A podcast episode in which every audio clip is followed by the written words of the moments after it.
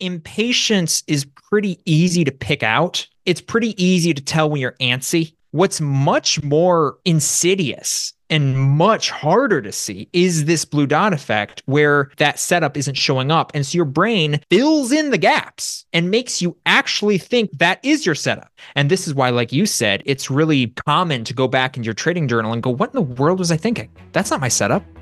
Hey everyone, welcome to the Anarchy Podcast. 99% of traders will never make consistent profits. So why listen to the 99% of advice? On this show, we're going to challenge some of the most hallowed and repeated tenets of trading, and in doing so, set you up to succeed where others fail. Spoiler alert, we don't have a secret strategy or magic wand that will let you skip out on the hard work of learning the markets, but we can debunk viewpoints that are holding you back. If that sounds good to you, come join us. Hey, everybody. Welcome to the Anarchy Trading Podcast. Today, we're going to take a look at how a psychological idea discovered by Harvard scientists decades ago can have a profound impact on your trading and how you can use it to your advantage. You know, uh, the last couple weeks, we've been diving deep into the psychology side of trading, and we promise we're going to get back more into the how to's occasionally and some of the practical stuff. But uh, this is a topic that we're really passionate about and we feel is really going to be the key to you becoming a successful trader. And that's why we're pounding the psychological side of trading so hard. And today to discuss more about this is Levi. Levi, welcome. Hey Jordan, how you doing? I uh I I when you say like the practical side, this is a psychological idea. Um but it this is going to have a really practical a practical point at the end. I promise. For anybody, okay, well, uh, for I'm anybody because I've been, I got to say, some of our last topics have been a little bit theoretical, and I'm really wanting to see. Yeah, yeah, yeah. You know, I'm a practical guy.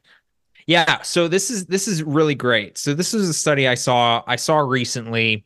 I saw a video of it on YouTube. I forget who it's by. I got to be better at at throwing some sources. But the the original study, uh, it, it was done by uh, scientists at Harvard. Um, and it's a study that I just found really mm, like eye opening and clarified some things that I might have been wrong about in maybe some of our earlier podcast episodes. So I'm gonna I'll I'll, I'll clarify the study. I'll tell you how the study what the study was, and then uh, and then we can kind of I'll, I'll I'll bounce it off you see what you think. So th- this study is called it, it it talks about something called the blue dot effect. So these scientists showed that the study goes like this. They show people and they did it many different times. They show people different colored dots right?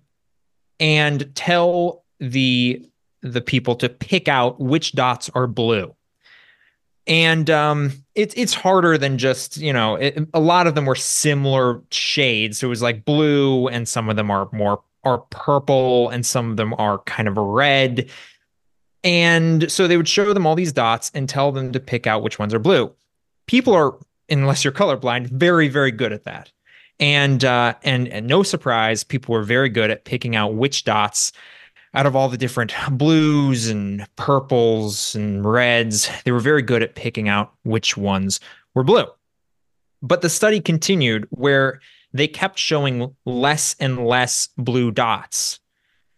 And as the study progressed, and they showed less and less blue dots, people got horribly bad at picking out blue dots. They started picking out non blue dots. They started picking out, they started saying purple dots were blue. They started saying reddish dots were blue. People got awful at picking out blue dots as the study progressed and this didn't they they the shocking part about this if that's not shocking enough that people couldn't tell at the end which ones were blue and which ones are purple they did this with different things. They did this with uh, threatening faces. So we are very good um, by uh, design and by many many years of practice. Humans are very very good at picking out threatening faces out of a out of a, a group it's part of our th- survival instinct. Um, so they did the same thing with threatening faces. They would show the uh, study participants a bunch of faces and uh, tell them to pick out which faces were kind of threatening or mean or angry. and people were very, very good at it. But as the study progressed and they show less and less faces, people got more and more bad at picking out threatening faces and started picking out faces that were not at all threatening and saying they were threatening as well. Crazy. So this it, when I heard this and I, I I now I can't stop thinking about trading and applying everything to trading and now I'm a bit of a hammer and a nail situation. so forgive me if I stretch a little bit, but when it, when I heard that I immediately thought of how this applies to trading. I don't know if you if I, I'll throw it back to you. I want to hear your thoughts on kind of this study, whether you see this in real life. And I, I kind of wanted to see your thoughts before I kind of go into how I think this kind of applies to my trading and where I, I might have gotten some stuff wrong earlier. Yeah, well, as you were sharing that, I was going, "Oh wow, this is this is brilliant," because I can immediately see how that works in trading, um, both in my own personal trading and in some of the people that I coach in their trading. Um, I was actually just talking to a guy yesterday and he's like i just can't go a whole day without trading. He's like i always have to i always take a trade. I always see a setup every single day. And when you were talking about the whole blue dot effect my mind immediately went to that. It's like in the absence of your actual the the good trade like the real thing that you're looking for you start your brain is going to start filling it in because it doesn't want to have essentially nothing going on, right? Like I'm thinking that's kind of where it goes. Like, right. okay, if you if you're told to identify blue dots, but now you're not seeing blue dots, your brain starts going, well, there's got to be blue dots because that's what I'm supposed to be identifying. And the same thing, it's like, how many traders do you know that fail failing traders? I guarantee you, pretty much all of them will t- never will always take a trade every single day. They never sit out. It doesn't matter. They're always going to see their setup. Now it turns out afterwards, or if they're journaling, they'll discover that it wasn't their setup. But in the t- in the mean in the present, they see it. And so yeah, just just yesterday talking guy, he's like, yeah, I can't go a day without trading. He's like, I know my setup isn't there. Looking back, he's like, but when I'm taking those trades, I always see my setup every single day. I'm going to have a setup. And so that's what I'm thinking. It's like, wow, the, the brain, as we've discussed before, it's a, uh, it's a powerful thing, man. It really is. It's crazy what your brain can yeah. make you believe. Yeah. Yeah. So this is crazy. So first off, this is prevalent in real life. By the th- this is by the way one reason why as you become this is very common like you'll see this with as you get wealthier and your problems become like your day-to-day problems become less. This is why some rich people can become really weird about really small things right? Because like as your worry about like will i eat tomorrow? When when that problem disappears if you're looking for problems well you, you're just your brain's going to find another problem, right? So instead of now worrying about will I eat tomorrow, it's will I eat something I like tomorrow? right and this is because this is so this is why you know you can get into really weird stuff where it's like well ah, i didn't i don't like that type of i i, I only eat grapes that come from this field in tuscany blah, blah, blah. and like you can get really weird people get this thing because if you're looking for problems and those problems start disappearing your brain just finds more problems. And this is why it's really important to kind of get out of that mindset now because that won't go away. As you get less problems in life, your brain's just going to find more problems if it's looking for them. So it's really common in, in real life. But like you said, talking about trading, this is where I realized I think I was wrong. We've talked about before about limiting your trading time.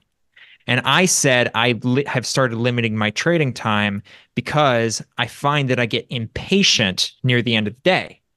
That I don't think was true because impatience is pretty easy to pick out. Like it's pretty easy to tell when you're antsy and you're just sitting there yeah. and you go, I gotta take, yeah. I want to take a trade. Oh, good grief. I'm just been sitting here all day. I want to take a trade. And you just take a trade. Like that's easy to see. What's much more insidious and much harder to see is this blue dot effect where you've been looking for your opportunities. You know what opportunity you're looking for. You know what setup you're looking for, but you haven't been seeing that setup isn't showing up. And so your brain fills in the gaps and makes you actually think you're that is your setup. So it's not like like it's pretty easy to tell when you're impatient.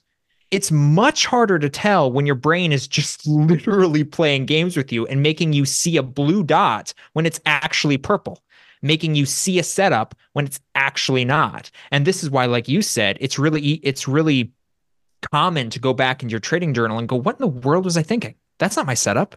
Like, why did I take that? It it might not be because you're impatient. Uh, impatience again is pretty easy to spot. It might be because your brain is quite literally playing tricks on you. And this is why I think it's even more important. This is kind of my main point here. It's even more important to cap your trading time and to recognize this effect because if you if you sit in front of your screen for long enough, eventually you will see opportunities. You sit in front of your computer screen for hours and hours and you're looking for an opportunity and none show up, your brain will fill in the gaps because it wants to see it.